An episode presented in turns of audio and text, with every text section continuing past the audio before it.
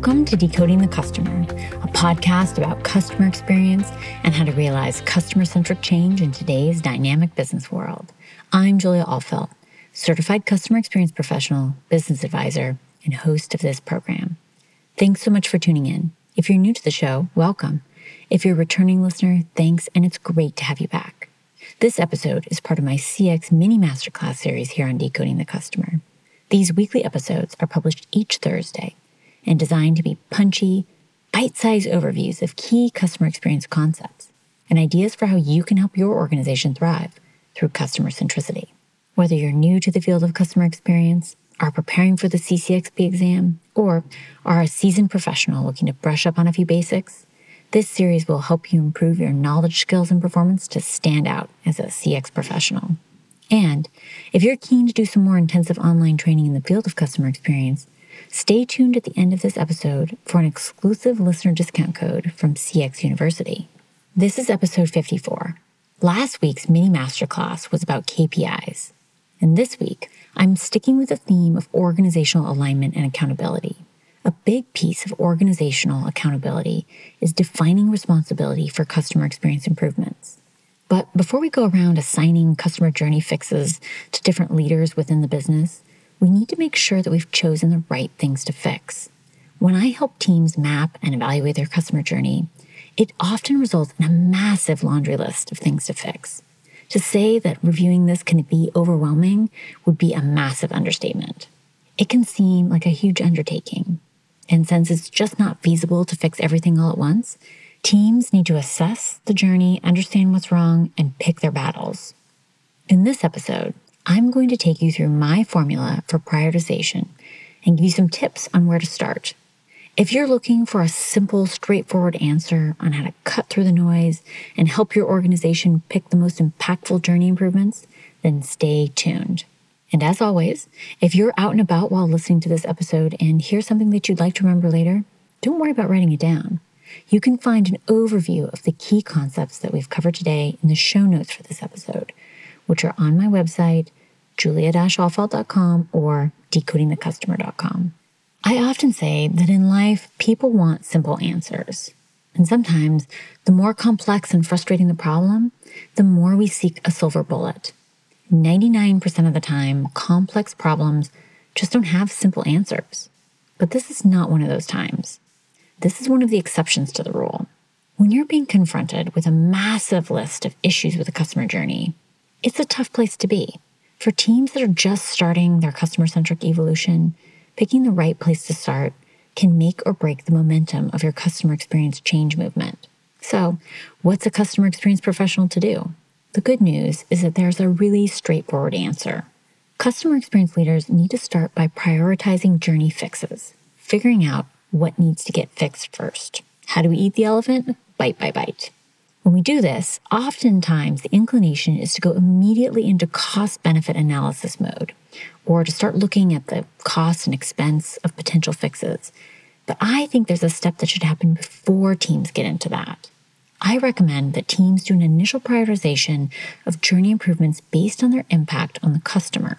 Surprise, surprise, as customer experience professionals, we are once again helping the organization look at things from the outside in rather than the inside out. To do this, I suggest evaluating all of your journey fixes based on two parameters. The first is the number of customers or prospective customers that are impacted. The second is the degree to which the current broken experience goes against the organization's customer promise, experience principles, or just the general definition of what good looks like. By evaluating the fixes against these two different parameters, teams can begin to see which experiences are the most broken and then the factor by which this impacts your customer base or prospective customer base. To take stock of how broken experiences are, the degree to which they're broken, try defining them on a scale from 1 to 10, with 1 being the rating for experiences that are just sort of mildly off the desired mark and 10 being assigned to experiences that are beyond cringeworthy, those that could even present a reputational risk. Multiply the rating by the number of customers or prospective customers that are impacted to get your experience improvement prioritization score. To demonstrate how this works, let's take a couple of examples and compare them. Let's say that your company is a retailer and your online shopping portal has a bug that creates a one time error for new customer online registrations. The error results in making customers go through an extra step that takes about 30 seconds. It's an annoyance. It's not an ideal first impression. It's not in keeping with the experience the business would like to provide, but it's also not earth shattering. So in this case, let's give that one a two. Let's also say that each month there are about 100,000 customers who register. So the total impact score in this case would be 200,000 or a level two multiplied by 100,000 customers. For our next example, let's take another experience that's been identified as an issue. Let's say this one is with the e commerce site. And the problem is that a small proportion of customers are getting charged an extra shipping fee on their orders. Now, that's a much more serious issue because customers are being charged something they shouldn't. And it's one that would definitely erode the brand's reputation in the marketplace. So in this case, we'll give that one a nine. Let's also say that there are 40,000 customers that are impacted each month. So the total impact score here would be 360,000 or 40,000 customers multiplied by the level nine. Even though the e commerce issue impacts a smaller number of customers, the severity of the issue puts a new perspective on the prioritization. This approach also sheds light on the importance of prioritizing issues that might seem minor, but could impact a huge number of customers or potential customers. So let's say, for example, it was a level one issue, but it was something that was impacting a million customers a month. That would be something quite big. So, this approach is just the first lens through which teams should evaluate customer journey improvements.